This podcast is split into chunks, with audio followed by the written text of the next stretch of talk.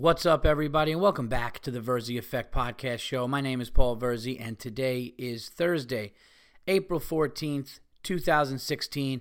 You guys listening to episode 253. Uh, I hope everybody is doing well. Hope you all had a great time in between shows. Um, you know, it's funny. I want to do these on on Wednesday nights, and it seems like lately they've been coming out. I mean, they usually come out early on Thursday anyway because of the time I do them on Wednesday, but it just seems that uh, I've been having late sets and working a lot in the city on Wednesday nights, and by the time I get home, I do not want to give you guys the, uh, you know, the half-assed version. But uh, you know, they've been coming out for the most part at the same time around Thursday, you know, morning and stuff. So that's what I'm going to try to keep uh, keep doing. Like I said, I uh, hope everybody's doing good. I got a great show today. Got a lot of stuff to talk about. Amazing night in sports last night, uh, if you give a fuck. But I swear to God, man, that uh, you know, Golden State Warriors going for 73 win season, um, and Kobe Bryant's last game, which um, the performance he put on, especially in the last five six minutes of that game, was was absolutely fucking like like as corny as it sounds, it was breathtaking. I was just like, what the fu-? like wow. I got home like right around that time because I had a couple of shows in the city, and then I drove up. I got up here, you know, a little like around midnight, maybe a little after midnight. I got to my house, and uh, you know, it's it's a West Coast game. It was his last game as a Laker, his last basketball game, and he goes out like that, sixty points. So we'll talk about that performance, of course um, NBA playoffs coming up. So we got some stuff with sports. Um, you know, as far as uh, movies and TV and all that stuff that I talk about, I have not seen a movie yet. I keep trying to go, have not been able to go. Um, but um, some TV stuff I'll talk about. I want to talk about uh, this guy Bernie Sanders, the shit that he's, the rallies that he's doing. Um, where I was last week. Just a lot of stuff. Of course, the unacceptables, my unacceptable, your guys unacceptable. A lot of shit to talk about. So sit back and relax and get ready for episode 253 of the Verzi Effect podcast show. I got a little pep in my step. I got a little nap in, which I desperately needed. Uh, I got both of my cats are outside, and I just put my dog on. Uh, he's got like this long, long like runner leash in the yard and he's kind of just sitting there chilling. He's not getting into any trouble, so I figure I'm going to try to squeeze this podcast in until uh, oh no, there's one of the cats walking by, but I don't think he's going to fuck around because he's got access to his food. Uh, so, anyways, uh, sit back, relax, and enjoy. But first, before we get into the podcast, I got to talk about the sponsors, everybody. And looks like more sponsors are going to be jumping on. But for now, the uh, sponsors of the Verzi Effect podcast, gonzofame.com. Go to gonzofame.com for the best, most in depth interviews with your favorite comedians of today, of tomorrow. Very funny comedian Dave Gavry out there in Chicago runs the website, and they have amazing, um, just amazing interviews that you can check out um, with uh, comedians. Comedians such as Doug Stanhope and and uh, Ralphie May, who I think is going through some shit for saying something. He said something about um, Indian people and is going through shit with that. But Hannibal Buress, I did an interview there. Joe Matarese did an interview there. Uh, I did just, I mean, there's a ton of different uh, people if you like comedy that you could listen, to, uh, you could read about on GonzoFame.com. So go to that. Also go to All Things Comedy for uh, top comedy podcasts all over the place. Amazing podcasts. They also have a record label and um, you know they do a great job. You can follow All Things Comedy uh, at on Twitter at All Things Comedy, and like I said, go to their website allthingscomedy.com. They just do a great job with the artist and and making. Um, you know, making it as fair as as could possibly be for the, for the artist and the performer. So uh, please check those guys out and support uh, support those guys. Um, I'm gonna do my unacceptables. That's one thing I wanted to talk to people about too uh, with the unacceptables today. Um, it looks like there isn't any issues this week, but uh, and this is very few people, so I don't want I don't want anybody to think, oh man, people are complaining about the unacceptables. No, but a couple of people are like, dude, I love your show. I'm a loyal listener, but sometimes the unacceptables could get too long because people are you know, they want to give you a really good story, and even if the story is good, it takes away from the shit that you might want to fucking, uh, you know, just fucking bullshit about and all that stuff. So, again, real quick, I just want to put it out there, guys. I want to read your your um, unacceptables. I want to, you know, shout you out and uh, and do that. But if you could just keep them a little shorter, uh, just keep it on a little bit on the shorter side. Um, you know, so I could get to everybody, but I do got to keep it at a certain time. So if it's if I get like some weeks it's like normal time, but sometimes just it's weird. Some people have, you know, stories all the same week and I'm sitting there with a ton of emails and it's like I don't know if I'm going to be able to get to all of them if they're all really that long. So um, but I mean, if it's like a crazy, extraordinary story and I read it, I'm like, I gotta fucking read this on the show, then I'm gonna do that. But if you guys could keep it to to just shorter and stuff like that, so um, and thank you guys. You know, I appreciate the input too from the listener. You know, like if you see something or if you hear something, if you're like, hey man, you were talking about dogs last week, and I just want you to know that I got a dog and my experience was different, and you should try something like this. Like, I'll talk about it. Or, hey man, I wish you would do this. I'm always going to talk about it and listen. You know, obviously, if you come at me like a dick, you know, then I don't give a fuck. Then don't listen. Uh, I'm doing this for free, you fuck. What was it? What movie was that from? Um, oh, my cousin Vinny.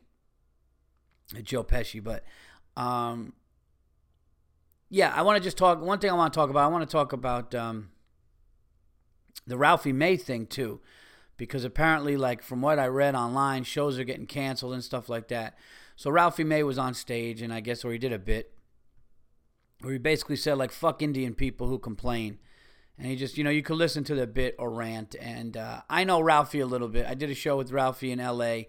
Um, I also uh, ran into Ralphie at a party in Pittsburgh not too long ago, um, and I talked to him. And Ralphie May is a super fucking nice guy, and uh, you know I got nothing bad to say about the guy, but it just seems now it's just once again another comedian who said something, who tried to make something funny and go out there, but since it was talking about a group of people, um, now the guy's losing money. The guy's losing money, and and it's you know it's ridiculous. I just still to this day I do not understand why and I know I've said it before on the show but I have to keep talking about it because it's like the only thing that I just want more and more people to hear it.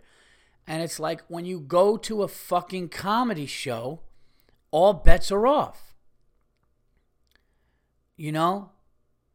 Now I heard of something horrible once where a comedian said something about an airplane crash and a guy in the crowd was like, "Hey, my daughter was on that plane," and the guy I don't even want to repeat, but the guy said something really, really fucked up about the daughter, like to the guy, like you know, like a sexual reference about the, his his deceased daughter to the crowd. People started getting up, leaving. Now listen. If you're gonna be that fucking nuts and that much of just like fuck everything and I don't care and like almost take it to a point that's like really ridiculous and that isn't funny. I'm not talking about that. You know, if you if you just say something nuts, like, you know, if you say so, if there's a woman sitting there, you're like, yeah, I want to slit your throat and fucking fuck your neck and watch you bleed to death, you cunt. Like that. That is obviously, I think, if that person doesn't get hired at that room anymore, I think that that's that's you know, you know, justified. Okay. Um, the banning of that comedian would be justified. But what I'm talking about is just the fucking you know, you're going to talk about drugs. You're going to talk about violence. You're going to talk about things. You're going to say things. You're going to talk about people. You know, you may make a racial joke or may make a joke about how a certain group, a stereotype of a certain group is true a lot of the times. And you know, if you're going to be sensitive about it, it's it's almost like are people going to comedy shows of people to just wait for one thing so they could ruin them? I mean, that's not the way that it was before. I remember, um, you know, hearing about things where you would have to. I just heard about this because um, it's actually a really cool story. So I'll share I'll share this really cool comedy story with you guys, and it was actually weird how it happened.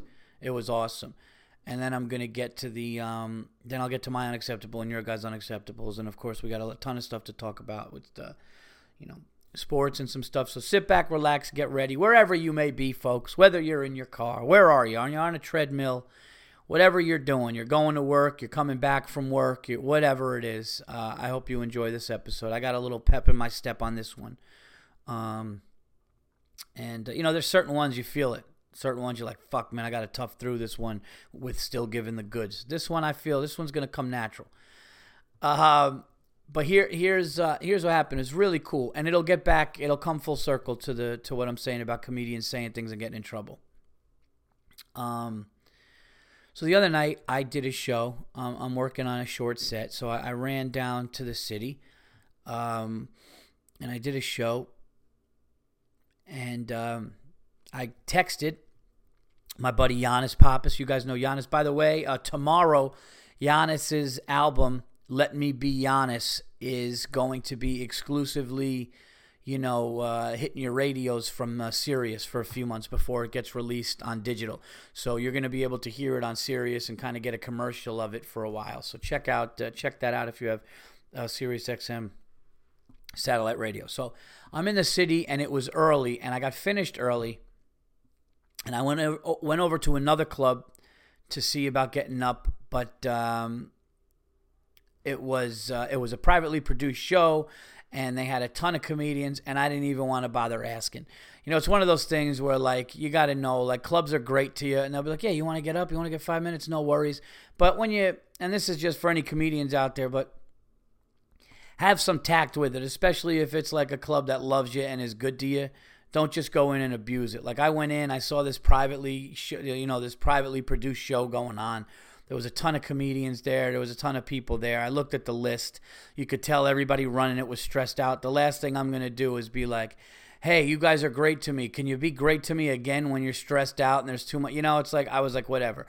So I only so I only did one show that night, and I was like, um, what should I do? So let me text Giannis, and I was like, I would like to smoke a cigar indoors tonight, and um, get some dinner just talk to my buddy and kind of relax and unwind. It's been a really stressful week because the storms that we had up here last week made all things cancel for kids' schools and everything, and everything's going on this fucking week. So I was like, you know what, man, let me just sit on a nice leather couch. We'll watch some some basketball. We'll smoke a stick. So sure enough, Giannis is like, yeah, that's great. Um, I'll meet you at this time. then we even called another buddy and we all met up to smoke a cigar. But on the way to the cigar place, the cigar spot is right across the street from the old Dangerfield, from Dangerfields, which is still there. Dangerfield's Comedy Club over on First Avenue, and I believe 61st Street. And it's legendary. And I've I've done shows there, and it's kind of like, um, you know, it's just a, a state. It's just been in New York since the late 60s. So we parked the car to go in to the cigar place, but my car happens to be parked right in front of Dangerfields. Now I've seen it before and I've kind of done a tour, but Giannis has never really been in there. So Giannis goes, "Let me just see who's performing and go in."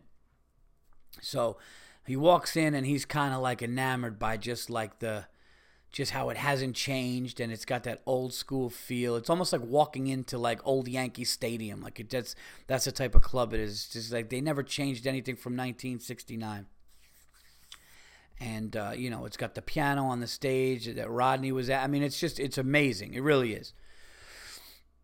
So we go into Dangerfield and we see some comedians we know. Oh, hey, how you doing? Everything, you know. we're shaking hands with people and uh, what's going on, this and that. And we see this one guy, Steve Marshall. Shout out to Steve Marshall.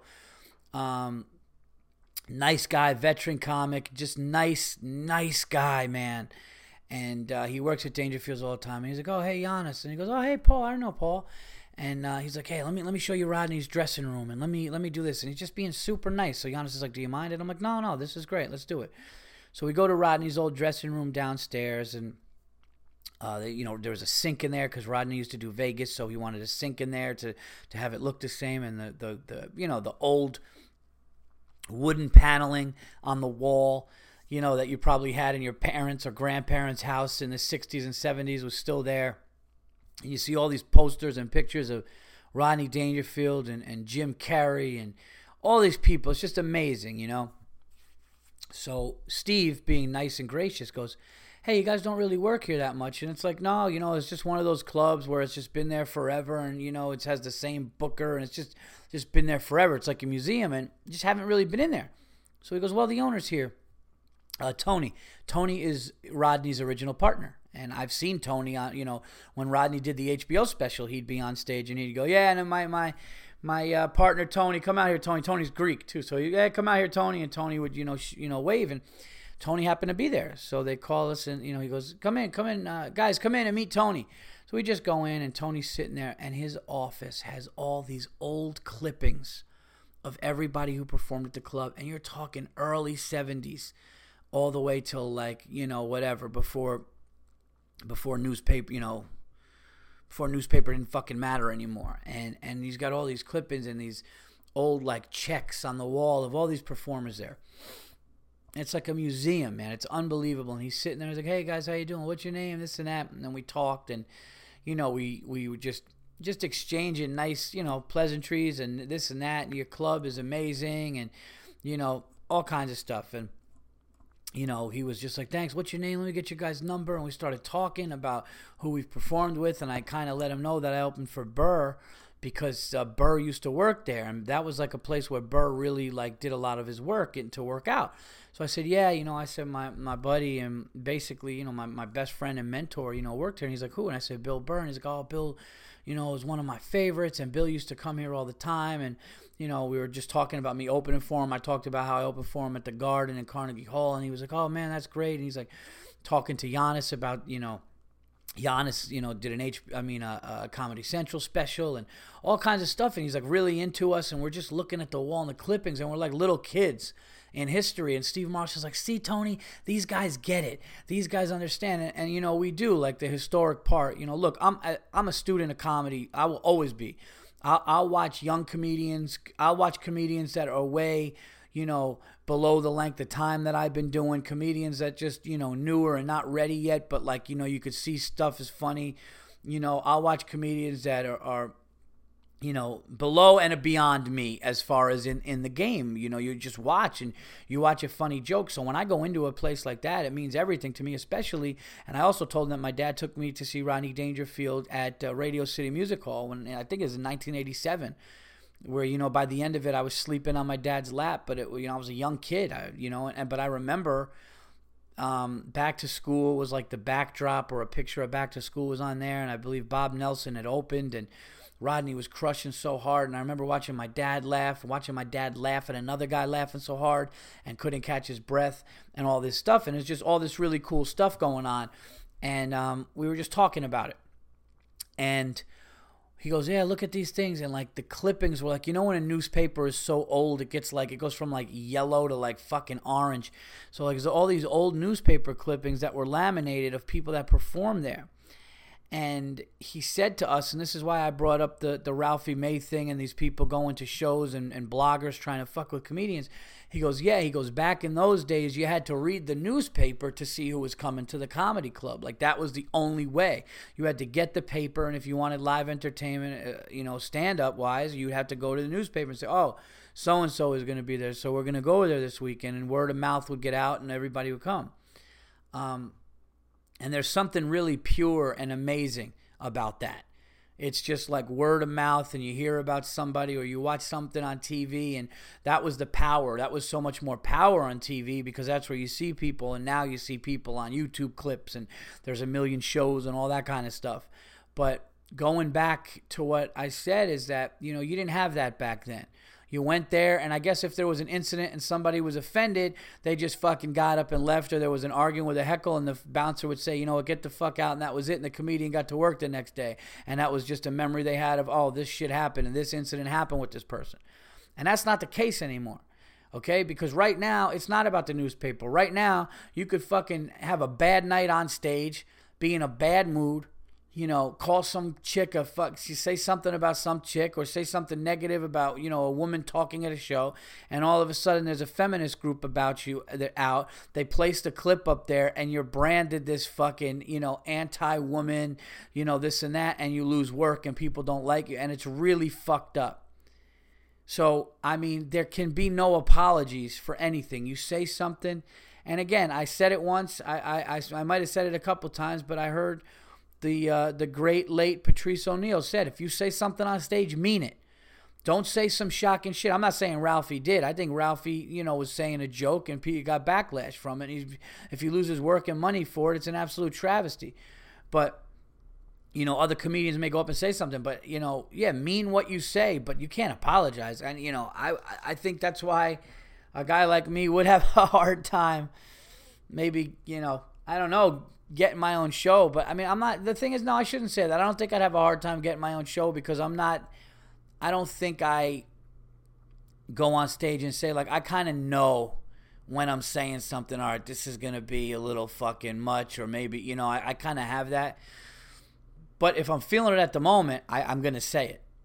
But it's just once again, how many fucking people, you know, when Trevor Noah got the Daily Show there were people going back and Jon Rudnitsky and we've talked about it before. He got SNL. People went back two years on his Twitter to see if he said anything bad, and then all of a sudden, no, he's a racist or he hates this. Group. It's really fucked up, man.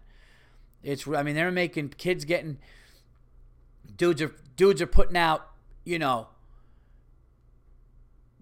get getting told they're getting a TV show or they're going out to an audition. They're being told take your Twitter down or oh, you just got on that show and now the show wants you to take down your Twitter so you don't say anything stupid. It's like, you know, you just got to. It's a combination of being smart and really having a good gauge of what you're saying and knowing what what is a real pressure point, and and also you know people trying to fucking witch hunt and go after you for no reason, and um, you know, if I ever said something that offended anybody, I'd be like, look that's what I was feeling at the moment. I said it. It's a comedy show. You didn't find it funny, that's fine. You know, but I don't need to sit here and tell everybody that I'm not racist and I have nothing against anybody every fucking time I go on. Like that, it's just a comedy show. And I don't understand why comedy clubs don't have disclaimers. I just, honest to God, don't. You know, everybody should have to fuck. You know what they should do? This would be the greatest thing. This would be the greatest fucking thing ever. Everybody lined up for a comedy show walks in front of this disclaimer. And it and the disclaimer says, you will hear things that will offend you. You will hear things about horrible diseases somebody in your family or yourself have. You will hear jokes about ethnic groups that may come across racist. You will hear jokes about violence, and you might have been a victim of violent crime, or somebody you know or love might have been a victim of violent crime and just have this list go from the ceiling to the fucking floor. And then, before everybody walks into the showroom to get their seats for a comedy show, if they have a cell phone, they should have to t- they should be it should be mandatory to take a picture of that thing. And if they don't want to take a picture of it, leave. Goodbye. Sorry. Sorry. You know what? You got some fucking stupid pictures in your phone. I know it, okay? Why don't you delete one of your fucking you know one of the 19 of your son on a fucking swing when you took him to the park and you wanted to post it like you were a good parent? Why don't you delete that one? Okay? And you're going to have to take a picture of this and then take your seat. But there's one catch. This is what they should have to fucking do. It would be epic. And I heard some clubs in California are doing it, which is fucking awesome and it should be a rule. After you take the picture, of the sign. The mandatory picture of this of the disclaimer. You have to put your phone you have to put your phone you have to check your phone almost like it's a coat. You put it in a fucking bag or everybody puts their phone somewhere and checks it and all the phones are there at the end and on your way out. Now, it may cause another extra 15 minutes and fuck people up, but you know what's not going to happen? Comedians aren't going to lose their fucking jobs, and that's who they're there to see anyway. Comedians aren't going to lose fucking money, and you know what? Some blogging cunt isn't going to be allowed to say anything because right when they are like, well, I was still offended in the show and I could write about that. No, you can't, dickhead, because you got a picture in your phone that you would fucking lose that battle a million times. You got a picture in your phone, so fuck you. That's what should happen. You know, if, if, if people want to take it that far, if people want to take money and fucking, you know, money and food out of the mouths of comedians who are the fucking only true free speakers for the fucking, for people that could just go, a guy could go out and say anything. These fucking politicians can't go out and say what, what, what comedians could say. These these big, you know, corporate people who are on platforms and have to nobody can say what a comedian could say. You could literally as a comedian go up there and say anything. It's the it's the freest, most purest way to express yourself right now, and there are people that are getting offended and don't like it.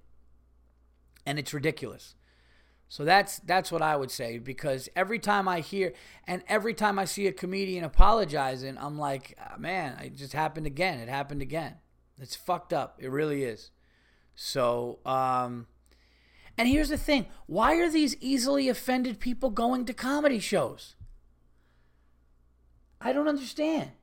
Just don't go. If somebody's gonna say something, if you're an if you're an Indian, or you're you're an African American, or or you're Asian, or or if you go to a all African, if you go to an urban and you're white, if you go to a place where you could possibly be alienated or possibly have you know be the butt of the joke that you might find you know really kind of insensitive and, and you know and eh, insecure i mean uh you know insulting.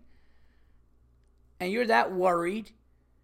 You know what i mean? Then that go and stop being insecure too because that's you obviously are that if you go and you feel that well just fucking don't go.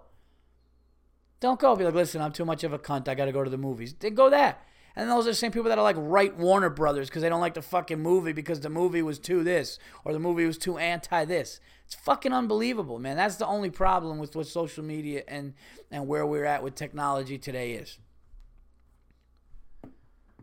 But the way blogging is getting worse, I think comedy clubs, it's on comedy clubs now. I think it's on comedy clubs now. Comedy clubs need to stand up and do something about this. Comedy clubs need to stand up for their fucking employees because that's what the comedian is. That's an employee.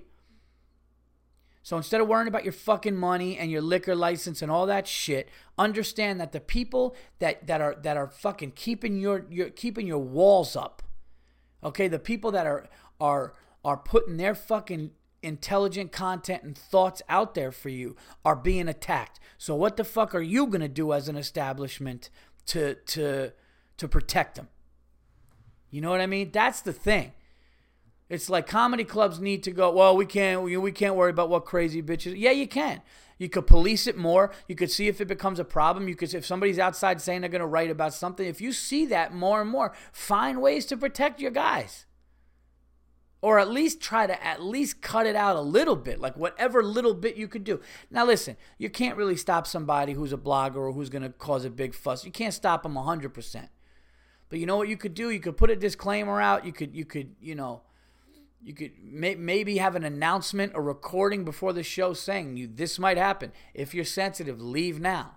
You know or take the picture of the thing mandatory take the picture. You got it in your phone now and then the club has a picture of the person taking the picture. So they can't really fucking back out of it. You know? I mean, Mike Ward, shout out to Mike Ward, great Canadian comedian.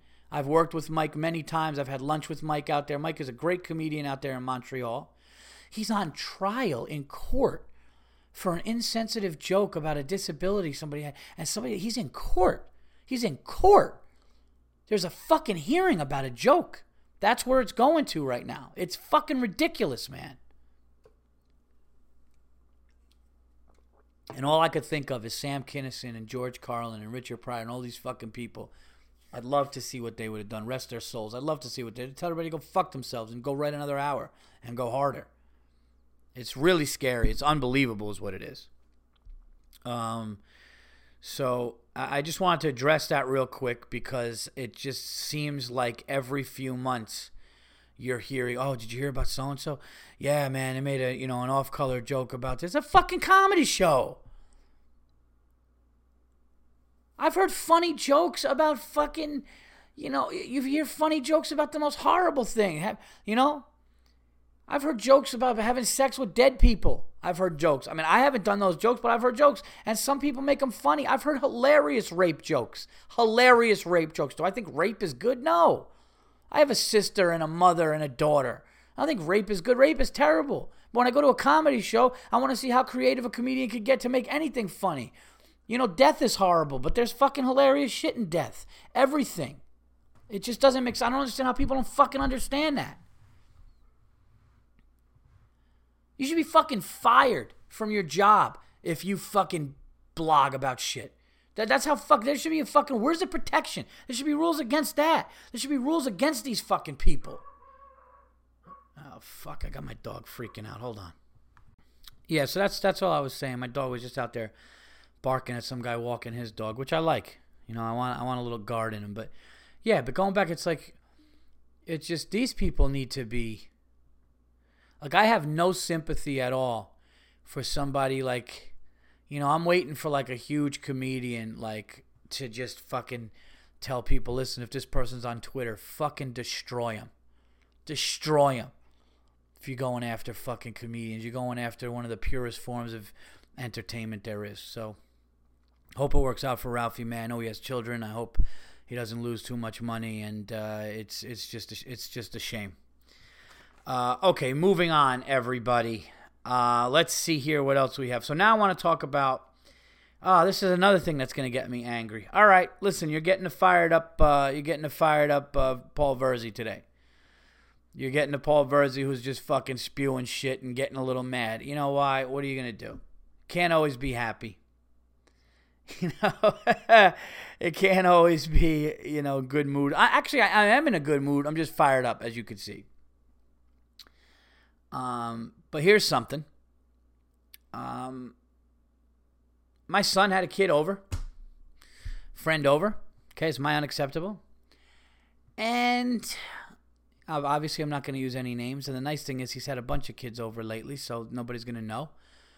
But they're playing a video game. Kids start like throwing around the controller, this and that, shit going on. And um, I think my wife said my wife said something along the lines of, well, don't do that. And one of the fucking smart ass kids, he was like, well, I could do whatever I want because I'm a guest, and if it breaks, I'm not responsible for it. Okay? First of all, that, that alone is just, you know, I, I, I heard that from the road, and I, I was like, my, my fucking blood was boiling. Then I take my son, uh, you know, my son plays soccer, and my son plays soccer and uh, little league baseball. Okay, so he just started playing soccer. He's got on uh, Sundays and he's got little league on Saturdays and he's got practice before those during the week. And one of the kids, nice thing is nobody will ever know who I'm talking about because there's two sports, two you know, two leagues, everything like that, practices, games. Nobody knows who I'm talking about. But let's just say one of those kids, uh, just running around like a fucking madman. Okay, I um I think I think it's the same kid who was at the house, but there was a few kids at the house. But and I see these parents, and they're just like, and and and all of a sudden I'm like, oh yeah, there's the fucking problem. Look, because the parents are like, oh stop it, stop it, you're gonna get tired, stop it, stop it. And these little motherfuckers, these little pieces of shit who've never been rapped in the fucking mouth or have never had anybody put their fucking foot down are running around like dicks, kicking things, doing this, doing that. My little boy, being the fucking better gentleman that he is, because that's what he is. I'm not saying that because he's my son. That's what he is. He's an absolute fucking sweetheart gentleman. And he's like looking at these kids like he's at the fucking like a dog park. He's, he's looking at these kids like these kids, you know, he's laughing and smiling because, of course, he's a little boy. Boys will be boys. But he's almost looking at them like it's some kind of show. And these kids are completely fucking misbehaving. They're completely being rude. They're completely being rude in front of parents to the point where I was like, whoa, whoa, whoa, don't do that. Don't do that. Like, and I get pissed now. Like, my patience with kids, like, I'm not like, no, come on, guys, stop that. I'm like, no, dude, don't do it. Stop doing it. I'll say it to somebody else's kid. Stop doing that. You know what? And if the parent's like, well, you shouldn't really stop, like, fuck you then. Yeah, I should say that. You know why? Because I'm setting an example for my son or daughter to not act like your son or daughter because they're acting like lunatics. That's why. Why don't you have a little bit of fucking fear in them to like, not fear to hurt them, but fear to be like, yeah, listen, you do that, you're to go to your room, you're to fucking not have a good night tonight or a good day over the weekend because you're acting like that, and I'm to take something away that you want to do because you don't know how to behave. And there's not, they, they don't do that. And I know I sound like an old fuck. I know because I used to act, but you know what? And I said this before I never fucking was disrespectful. Okay? I might have been funny.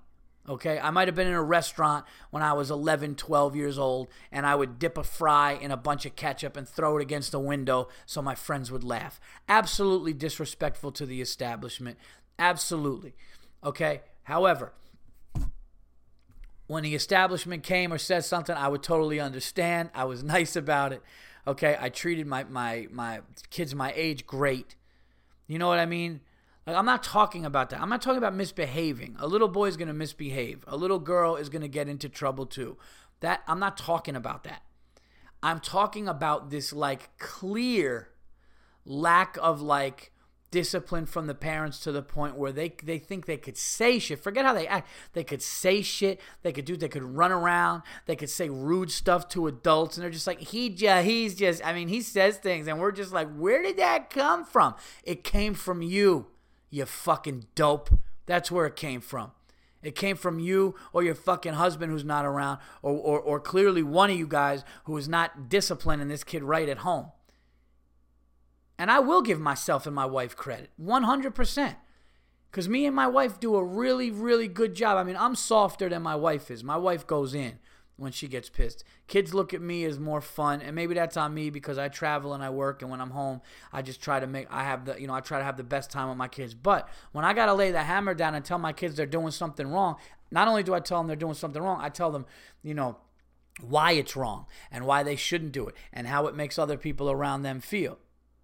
You know, instead of these fucking like, you know, and you could tell some of them are just rich and don't give a fuck and they just care about what their day is going to be like. And they got either nannies or like house sitters and fucking, you know, all this shit with their kid. And the kid just, yeah, give him video game and throw a sandwich in his mouth. He'll be great. And the kid just has no, you know, I'm, I'm really like, it's really, it's really unacceptable. Some of the things you know, like if my if if my child, if somebody said my child said to to a, a a woman or a man in their home, yeah, well, I'm the guest, so I could break your controller, and it's not my responsibility. If somebody, if, if my son said, my son or daughter said that, you can believe they would be sat down and they would never after they did that they would be different in every other house they ever fucking went to after that.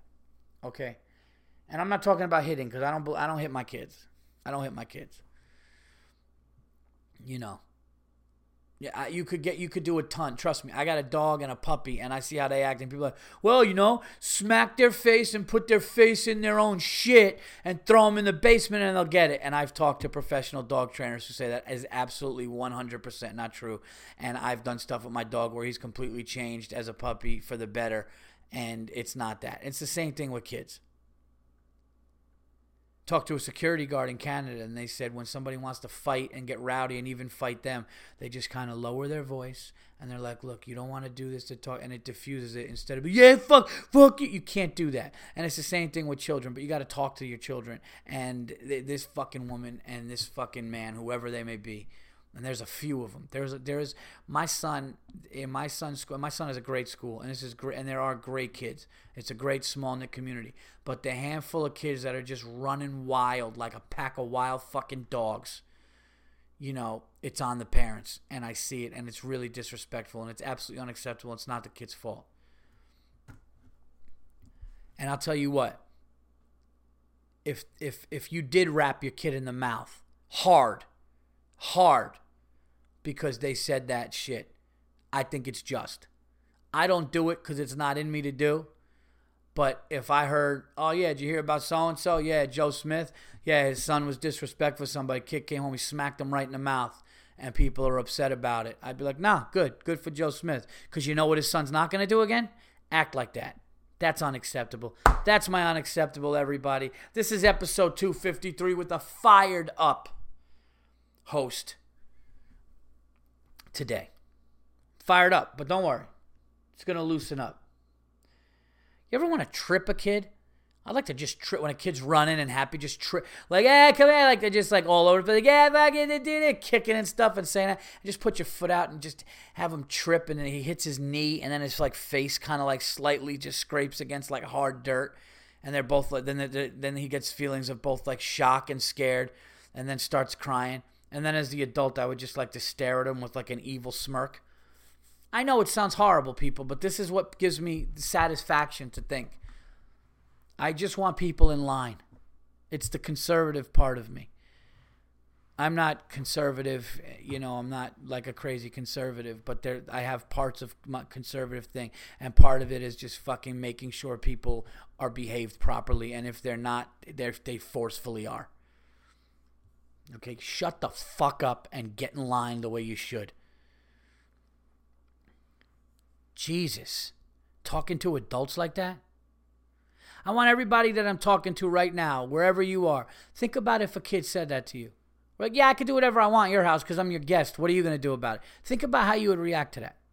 I know some of you right now are like, I'll tell you right now, I'll, I'll fucking hit the kid. Those are the people that go to jail. But I mean, think about that. And I got to be careful because sometimes I tell my son that some of his friends are dopes. And like, I don't want to do that, you know, because like, you know, the kids are young. So, um, but yeah, like I'm at that part of like parenting now where like I'm starting to hear things and I'm starting to see things, whether I'm on the road or I'm home or, you know, like I'm just getting, I'm involved, you know, I'm involved with my kids. And I went to my son's soccer game and uh, my son got in the goal. And when your son's in goal, it's kind of crazy because there's to be one point where there's a breakaway where it's one kid versus your kid and the kid's coming down and you're like, oh, fuck, you know? And he had such a dope ass save this kid who's a year older and like it was nuts was just like Giannis was there and he was calling him and his brother Splash Brothers because my son's team was playing a team that was older, I think more experienced, a ton more. And they were like, you know, my son's team, they were losing and they just alternate goals. And then it was my son's turn to be in the goal and the kid's just running down. And it's just me, it's my it's this dude and my son Lucas just waiting there. And I'm watching him watch the ball. And this kid with a huge leg. They said he's got the biggest leg in like the elementary part of the school. This kid was kick. This kid got a goal from half court. Giannis just was like me and Giannis were like oh almost like not cheering for the other team, but just like oh like with a dunk. You know, luckily my son wasn't in goal, so we could be like that was a sick goal. But so that kid's coming down. You know, this kid's kicking the ball. This kid kicked it so high it actually grazed the bottom of the scoreboard for other sports. Like that's how nuts this kid and, and then I talked to somebody. I went up to the coach joking. I go, dude, I want to check a couple of your guys for steroids. And he goes, no, they're brothers and they live, breathe, and, and just they eat, sleep, and breathe soccer. So this kid was coming up on my son, and my I saw my son just concentrate on the ball. He just stared at the ball the whole time, so he was able to see where the kid's foot was going, and the kid just kicked it big, and um, and my son kind of like blocked it with his shins and legs and it bounced off of him hard and like i cheered nuts and it's like yeah that's the point that i'm getting at now like i'm getting to the point where i mean my kids are still little they're still in like the first and second year of playing sports ever so it's still young but like you hear about other kids and like when you see kids just behaving like that it's on the parents it's unacceptable so you know and maybe there's going to be some parents that listen to this or you know a lot of parents are telling me now that they're googling me a lot of parents know the business that I'm in. Um, you know, people are like, "Oh yeah, somebody told me about your album." So like my name is getting out there amongst I'm sure my my you know, my son's friends' parents. And maybe they're going to listen to it. Good, maybe you do listen to it. So you know if your kid comes to my fucking house, listen to episode 253 and don't let that shit happen. Uh, all right, now to your guys' unacceptables. I am fired the fuck up today, folks. I mean, I am ready right now. I am drinking my ruby red grapefruit seltzer, which is fucking delicious. Get grapefruit seltzer and put it in a glass with a bunch of ice. Let it get super cold and sip it. And then you write in and you fucking thank me by next week. All right. Um, you know what I'm going to do? Somebody wrote me one on Facebook and I said I was going to get to it and read it, and that's what I'm going to try to do. So, uh, let me look for that one now. Talk amongst yourselves, guys. Um, got into a big fight with my wife this morning, so tonight might not be pleasant. Yeah, it's just, um, what can you do? Maybe it's my fault because I said, here's one thing advice with your girl, wife, husband, boyfriend, whatever. Don't start off a sentence with, I got a bone to pick with you early in the morning. All right? Don't. Because I got a bone to pick with you already puts him on the defense. It, I shouldn't have done that. But I had a point, and I think I might have went about it wrong way. Okay. This one is from Jesse W. Fleming. Paul, I have been a long-time listener of TVE podcast and I love it. Of course, my favorite segment of the show is the unacceptable. Here's mine. Family members that will not let you completely break it off with your ex or soon to be ex. I am in the midst of a divorce uh, from my wife of nine months. Paul, I had to literally run for my life three months in uh, into my nuptials. We have been separated for six months with no contact or communication. Two weeks ago, I find out there's a family member, female, uh, has been hanging out with my soon to be ex wife the whole time. I find out after being invited to a garden party, and she, the wife, walks up. I kindly get up, look at the host uh, and the guest, and without saying a word, leave. Apparently, they go uh, out to bars and spend weekends together, have spa days, etc. What the fuck? What part of that's a fucking grenade don't y'all understand? Leave it slash her alone, and of course, do not pick it uh, her up and bring it uh, and bringing it back to me. This is dangerous, and the reason that she didn't blow up in your hand is because she's waiting to get close enough to blow up in my face. The sad part about it is that they've give uh, they'll give her all the leverage she needs to fuck me. Uh, wow, and then they'll walk uh, they'll walk away, leaving me to uh, to sort out what's left of my life. Paul, sorry for the long post. This is my first time writing into any podcast. I'm honored that it is yours. Keep up the good work. P.S. To those family members in question, fuck y'all. And to those listeners hearing this, if you are that family member, stop that shit. You are fucking up the family. Well, thank you, Jesse. I read this a long time. I read this like right after I missed. I I just missed you last week, and I wanted to read. Thank you for the submission. You're 100% right. Your family and everybody else should understand that that's something you're staying away from, and they should as well. That is definitely not cool, and I would feel I would feel that too. Um, okay, we don't have too many today, guys, so I'll get through these, and uh, and we will go back to the Verzi Effect Podcast, episode 253. Um, this one is from Joshua Scott. Hey, Paul. So, this story, so this is a story about one of my best friend, and he's a TVE listener. He should have known this was coming, uh oh, when he did it. I call him up for drinks, and the conversation goes something like this Ring, ring, him. Sup, Josh? Moaning in the background. Me. Did you just seriously answer the phone while you're fucking him? Yup. So what's up? Me. Uh, is she just cool with this? Him. Eh, not really. She shout. Uh, she's shooting me a glare right now. Me. All right. Uh, I'm gonna just call you back. Him. Nah, it's cool. I'm almost done anyway.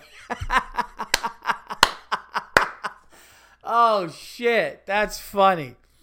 Uh, had to hang up after that because that sounded like I was about to hear my buddy bust one. Dude is straight up savage. Get your shit together. This isn't behavior for a man over 30. Uh, lock him in a non breeding cage, Josh. That's funny, though, dude. That's funny. And, you know, shame on the girl for allowing it because she partly allowed it. Like, she should have just been like, you know what, I'm done. He would have hung up real quick uh, or just laughed and let her leave. But I gotta tell you, that's funny. But the line that got me was, "Nah, nah, it's cool, dude. I'm almost done." That's fucking hilarious. Thank you for the submission. Okay, uh, this next one is from a regular uh, writer into the show, Josh Innocent. Hi, Paul. I thought I'd write in my first acceptable for TVE.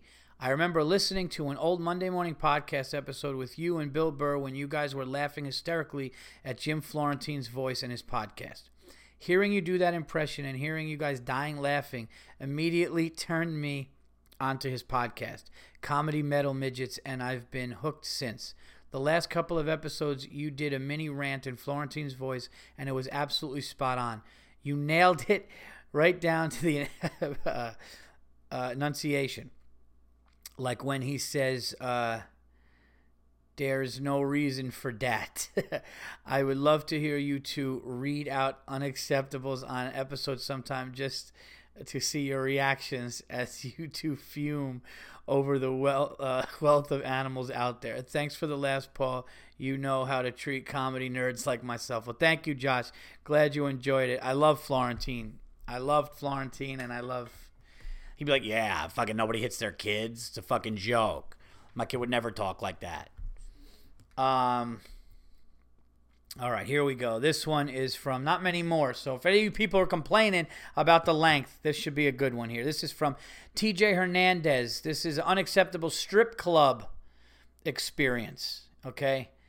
Um, Verzi, I was at a strip club in Scottsdale, Arizona for a bachelor party last weekend. We had a group of about 10 guys and we were spending plenty of money. Bottle service, paid to get the, the bachelor a VIP dance on stage, the whole nine yards. It was a relatively small club, so it was clear to the whole staff that we were the group spending plenty of money. About halfway through the night, I go to the bar and ask a female bartender if I could buy uh, if I could buy someone's. Uh, she replies, "I only have twos." Uh, somewhat confused, I respond, "Yes, I just need to buy uh, ones for the dancers." Stoneface, she says, I only have twos. They take those.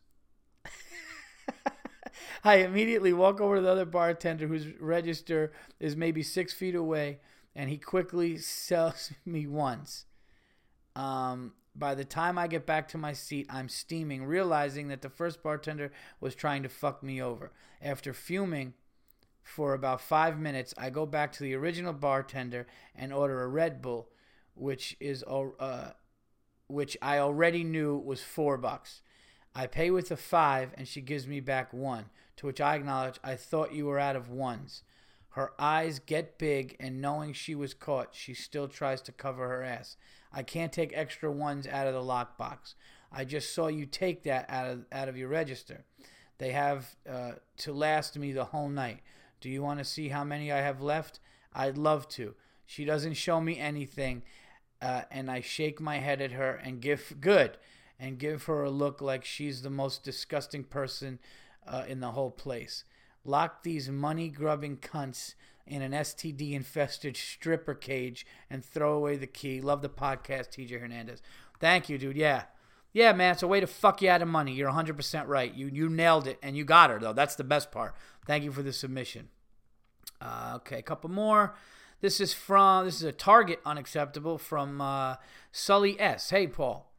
Uh, sorry if this is long. It doesn't seem that bad. Sorry if this is long, but this shit is crazy. A couple weeks ago, on a Wednesday, I wake up to my phone. Uh, I wake up and my phone is dead, uh, and my charger, and and my charging cables were all dead, which was a huge inconvenience. So I drive to Target, and as I'm pulling up to the park, uh, to park, I see a ton of cop cars, a truck, and a news van.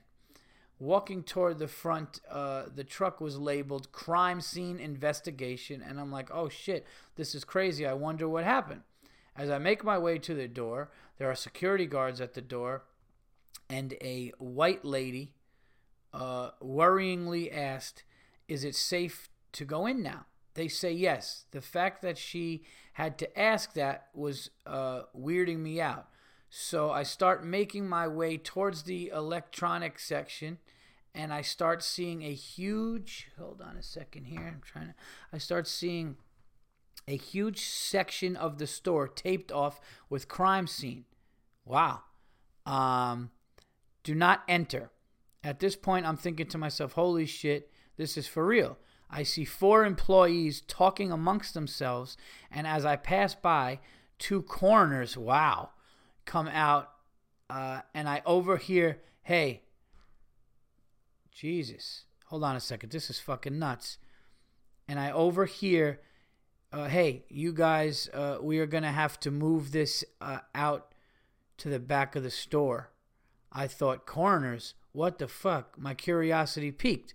So I go to an empty aisle near the tape, but all I see is a blue uh, tarp covering a specific area. Uh, could not identify what was in there, but I was able to get a pretty cl- uh, get pretty close because there were no cops guarding this shit. Uh, all the employees were calm. Every customer had a worried face. Most were curious and asking questions, but were not answered. At this point, I was wishing my phone wasn't dead to videotape all this shit. I get to electronics and I buy my charging cable. As I'm making my way down the crime scene, I overhear this lady in her 50s ask a manager, How much longer until uh, this opened? The manager says, Possibly another hour. This cunt, in a raised, annoyed, nasally voice, says, Really? An hour? I couldn't believe it. I thought, Jesus, man, there's something dead in here, and they are investigating this area. Is whatever you're looking for really that much of a fucking emergency? Go fuck yourself, lady. I still didn't know what really happened at this point. I just know some something is dead. Uh, I head to the Starbucks near the exit. I always do that. I love going to that Starbucks. Uh, think of this podcast and buy myself a Cool Lime refresher for the first time ever. It was amazing, by the way. So I'm sitting there and look out the window at the cops, uh, news people, and customers. Then it, it really hit me. Holy shit, there's a dead guy in here. Why the fuck is the store still open? There's kids and shit running around. This will make a great unacceptable. I get the fuck out of there, charge my phone, come back to try to video all of it, but the security guard told me, sorry, the store is closed now. Shortly after, I saw the local news story uh, on Facebook. Apparently, some guy in his 20s what went into the kitchenware aisle, took a knife out of the package, and stabbed himself in the chest. Target kept the fucking store open for two hours with that fucking dead guy in there. Absolutely unacceptable. I'm just glad the guy didn't hurt anyone else because he totally uh, had that option. Uh, oh, and you sent me the you sent me the link to the news story. Holy shit, dude! See, that was a long one that I'm willing to read. Um, oh my god, dude, that's fucking nuts. Yeah, like you would think right when somebody saw blood and knew that a guy killed himself in there, everybody needs to just be out of the store. The store needs to be out. Like, you know, you got to fucking stepping over a guy buying The Force Awakens on DVD. It's fucking gross, man. Uh, absolutely awesome, unacceptable. Thank you so much, dude. I really appreciate the story. Uh, Sully. Okay, let's see what else we have here. What's next? Yes, it's back. We're back. Oh, guys, you have no idea what I just went through. I just fixed this here, and uh, thank God. So Sully was the last one. You guys have no idea what just happened. Uh, the recording was uh, stopped, so I it, I had an, a problem, and I think my son was right. It was the microphone. I had to re I had to put it back in or fix it. So, um, oh my God. So just to give you guys a, a, a quick glimpse into what happened here, I was, oh my God, dude, that's brutal. I was recording this great episode. I got to like 50 something minutes and then it just flatlined. So I got to uh, go back. So now, uh, all right, here's the next unacceptable. Like, uh, basically, this was supposed to be out an hour ago, but I had a glitch and I want to finish the rest of it so it goes well. Okay, this one is from Daniel Dowdy, and Daniel Dowdy sent me a link, and it says uh, Animals, lock them in a cage with their mouths taped shut, unacceptable. And it was a CBS News uh, report that somebody left their golden retriever duct, muzzle duct taped on the highway. And it's like, what are you doing? Just go like to an animal shelter and bring the dog there. Like, to, you know what I mean? You don't duct tape your dog's snout and leave it on the highway. Let him take it to a shelter. Let him, you know, evaluate the dog, put it in a confined area, look at it, have somebody, you know what I mean? You don't you don't leave you don't just duct tape a dog's it was a beautiful German shepherd. You don't duct tape a German shepherd's snout shut and leave it on the highway. You know, like what kind of animal? That's that is absolutely unacceptable. So uh, yeah, man, I, I don't I don't know. That's just like that's just cruelty beyond belief. How somebody could just a helpless animal that can't take care of itself to do that. Uh, I really, I really don't like that. So, um, all right, let's go to the next one. Thank you for the submission, uh, Drew. Uh, I'm sorry, Daniel. I got a buddy named Drew uh, Dowdy. Uh, all right, this one is from Robert Thompson. Paul, it is unacceptable that I have been trying to buy tickets for the 28th. Um, and on the Punchline website, it tells me to call number to order. And when I do, the number, uh, it says the tickets are available online, and they fucking are not. Uh, I have then tried speaking to a representative, and it just rings and rings. Hashtag unacceptable. Guy who is going to get shitty ass seats. Well, first of all, Robert, thank you so much for um, listening to the podcast and writing in, first and foremost, but also getting tickets to see me perform. I really appreciate that. Um, hopefully that worked out. I will definitely talk to somebody about that because that is an issue. Um, uh, hopefully they worked it out. But thank you so much. Uh, that is that is uh, awesome that uh, you're going to be at the show. Look forward to meeting you. Uh, okay, this one is from Cyber Home. Uh, unacceptable. I'm doing you a favor, dear Paul. I wasn't sure if it was the number four or the word for in the email address, so I hope this gets to you. okay, I'm a long-time listener and first-time writer uh, to your podcast. Normally, I just sit back and laugh at everybody else's unacceptables, but this one was too good to not share. I live in a residential neighborhood on a street that uh, empties out into a main boulevard. I'm backing out of my driveway, and as I start to cut the steering wheel, it uh, to straighten up.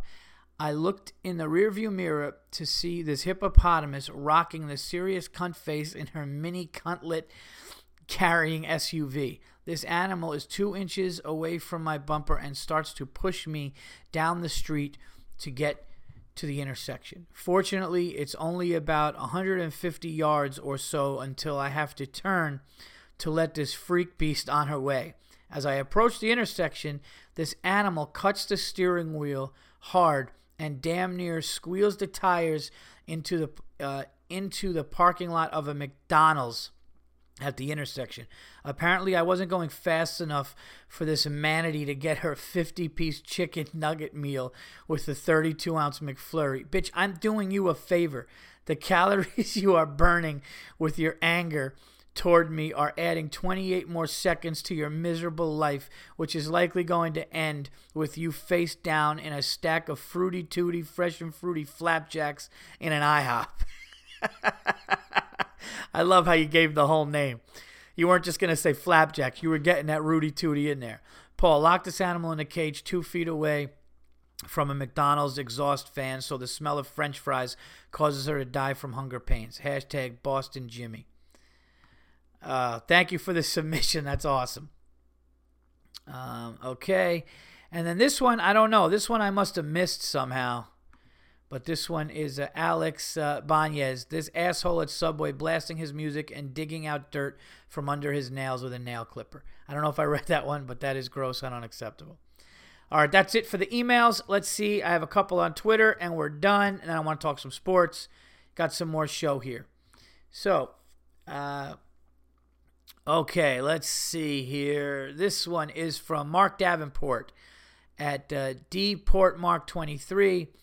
Paul, uh, team lunch. I didn't finish my pasta. My boss takes a bite as I'm waiting for my to go container. This pitch is unacceptable. yes, it is. Thank you for the unacceptable. Here's another one from Alex uh, Banez. Paul Verzi, look at this guy who thinks 10 items or less rule doesn't apply. Unacceptable. Yeah, the guy's got two in his hand and definitely more than 10 in the bin. Uh, thank you for the submission. Uh, See here a couple more. This one is from Jeremy Rivard at J E R E underscore Rivard, capital R I V A R D. Paul, whatever, uh, whoever pitched this marketing campaign should be shot. This is supposed to be funny, dumb, unacceptable, and it looks like it's a folder or a piece of marketing that says "thanks" and then your phone, like your phone gave advice. Uh, yeah, not a fan. Thank you. Uh, that's a silly one. That's a bad. That is bad marketing. Thanks, your phone. um, let's see what else we have here. I know there was a couple more. And uh, okay, uh, Chris Frost, MM Frosty Boy. Paul, gotta have you retweet that parking unacceptable from TVE 252. Oh, or the guy made the other guy park. Yeah, he made him uh, fix his parking space. This one is from, oh, yeah, some people leaving carts in parking spaces. I'm going to stay away from the ones that we already talked about. Uh, okay, this one is from 19, and it's at HRDLS underscore PRT. Hostess, yeah, you could sit at the bar. Bar is full. Unacceptable. I hate that when they say you could sit at the bar and you look and it's a mess. This one is from Timbo at Lord Timbo. Pulverizer, this seems like a perfect place to put the menu to clear off the table. Hashtag unacceptable. It's a menu on a little girl's head. Yeah, it's like resting on her hair. That is gross. Uh, so from Josh, Josh Wazoni, uh, W A Z O N I E. At Paul Verzi, my uh, lazy pit bull is the exact opposite. Get up. Nah, let's sleep in. Hashtag unacceptable. Yeah, but at least you got a lazy dog that just chills. Sometimes I wish my dog was lazy. Um, all right, guys, that's it for the unacceptables. Thank you so much. Uh, we're still recording here, which is awesome. We were having a problem before, but now everything is good. Uh, please send your submissions to unacceptables for TVE at gmail.com. And uh, it's spelt out F O R, not the number. But um, yeah, so send your uh, submissions to that and also to Twitter. Keep them short. I do want to get to them, but I want the section to be a nice section of the show, but not all of it because we got got some stuff to talk about. A uh, couple more things. How about Bernie Sanders turning into the Beatles? This guy is whether you like his politics or not. This guy, I got to tell you something, man, and I, mean this, and you guys know that I'm like, you know, I I'm an independent, but I'm not for like distributing wealth. I'm not. I'm for hard workers should get what they want, and people who don't work as hard shouldn't. Uh, but you got to admit, this guy Bernie Sanders from like the 60s or whenever he got involved in politics, he's had the same exact story and has never changed once. You can't say that you know anybody else like that. You really can't. People have changed their positions. Everybody, you name somebody and they've changed their positions. This guy is really like just really the same, and uh, it is commendable. Well, you know, I'm not really, I don't really like his policy or whatever, but I, I it's guy is definitely showing up to places and moving people. I mean, people are going nuts for this guy. And that's how you know it's fixed because Hillary's still winning by so much. And this guy is crushing it. Um, so I'm interested to see. You know, he's a. Fu- I mean, it would be funny to just have like an older Jewish dude with a Brooklyn accent as president. Uh, I just, you know, if you're making money, you're gonna get you're gonna get hammered. Uh, but let's get into sports right now. I've done enough political rants on this show that I don't have to get back into. Well, not really, because it's not a political show at all, but you know what I mean. Kobe Bryant, let's talk sports. Kobe Bryant's last five minutes of that game. I got home, like I said at the beginning of the show, I got home uh, around, you know, almost midnight, the West Coast. Both games are West Coast. And I'm like, do I watch you know, the Warriors, 73 wins, greatest team ever. Do I watch Kobe? I was kind of going back and forth, but the Kobe game, the last six minutes were just, I mean, this guy's just pulling up threes, hitting them. He just, you see, he was in his zone. He was, and then they were losing by 10 with like half the fourth quarter. Let's go, oh, they're going to lose, but he's going to do well. And he just kept shooting, shooting, and he ended up winning the game for them. He ended up getting. I, I remember I looked just to see what his score, what the score was at the halftime. He had like 35 points. He ended up with 60 points as the greatest performance exit exit performance ever of any sport ever. 60 points in his final game at home. His whole family, friends, everybody there. It was absolutely insanity. It was insanity and people hating on him. Yeah, well, it's selfish. Look, he's to go out. Shaquille O'Neal was there and he goes, "Dude, you better get 50 tonight." And Shaq had a Shaq had a funny quote today. He goes, "Yeah, I challenged him to get 50. The motherfucker got 60." it really was a special thing to see. And then he talked and it stinks. He talks like A Rod or like one of those guys. He's like, yeah, Mamba out, he said when he was done. He's a cornball. You know, he's a great athlete. He's unbelievable, but he's a cornball. Like he's just there's no cool to him, to his to his speaking. He's just one of those, you know, whatever. I, so that I didn't like. As far as a performance, it was really unbelievable. Um, and the you know the 73 wins the fact that Golden State had to beat San Antonio twice, once in San Antonio where they were undefeated, and um, I think Memphis or whatever to to even beat the record, and they did it. You know, that 96 Bulls team that went 72 and 10 was unbelievable. This team went 73 and 9. I mean, I know some of you people that don't like sports or like the NBA listening to this, but try to think about that for a second. There's 82 games in an NBA season. 82. Okay, to win 73 of them, it's it's more it will I, I'm going to go out on a limb and say this. This will never be done again in my lifetime. We will never see a team win 74 games. I honestly don't think so. And if they do, it would be this team, this Warriors team. I am excited though. 40 games, 40 nights. The um, the uh, what's it called? You know, NBA playoffs starting, which is awesome. So that's awesome. The Yankees are. I'm to go to some Yankee games. Sports is starting to come around now. They're starting to talk NFL teams getting better. You know, so it's getting starting to get a little better. The sad thing going on in sports right now, though, everybody, is boxing. And here's how. My buddy Giannis Pappas and his lovely girlfriend Brittany come to the house, hang out with my kids, eat, and the Pacquiao fight was on. And they were like, yeah, we'll watch the Pacquiao fight. We'll order it. We'll eat. We'll drink. We ended up having such a good conversation that we didn't even order like a main event boxing match on pay per view. That's how much better UFC is. And that's how much boxing is just dead. And unless boxing really starts getting some other people in there and really starts to make the best fight the best and make you know big fights every you know month and just have it really be more exciting do something to just make it better um, it's UFC has taken over, and uh, I'm a latecomer to UFC, but I'm definitely there now. So I was just thinking how sad that is. That like I was like, yeah, you want to come up? We'll watch Pacquiao's last fight. We just like had a conversation that was better than watching, uh, uh, you know, something like that. So, um, you know, it's sad. But uh, that's it for sports, guys. Uh, let's see. No movie, like I said. Some TV stuff. I'm just no uh, people versus OJ. so I don't know what I'm watching. I'm not watching anything. I'm just watching sports and I'm working. All right, let's get to the plugs. I don't want anything to happen to this episode, so let me get to the plugs here. Um, please get your tickets for Atlanta, April 28th. Not this weekend, next week. I will be in ATL with Joe Bartnick. I will be headlining uh, the Punchline, which is a great club, the 28th through May 1st. Go online, get your tickets. I'll find out if there's any problems and I will post it where you could get tickets. But uh, tickets are being sold and uh, people are talking about the shows. It's going to be awesome. Uh, I could tell you I'm having more fun with this new material and this new hour that I'm working on than any other material that I've ever done. Um, so come out; it's going to be a great time. I can't wait to uh, to see you guys there. Um, I'm thinking actually of flying some posters, so I think I'm going to have TVE posters and my album with me. So please come out uh, to the shows. Uh, also, I will be uh, in uh, oh in June. I mean, I know this is a long time out, but uh, uh, for people in Canada that were asking about Ottawa, I'll be at Absolute Comedy in Ottawa, June 21st through the 28th, I believe.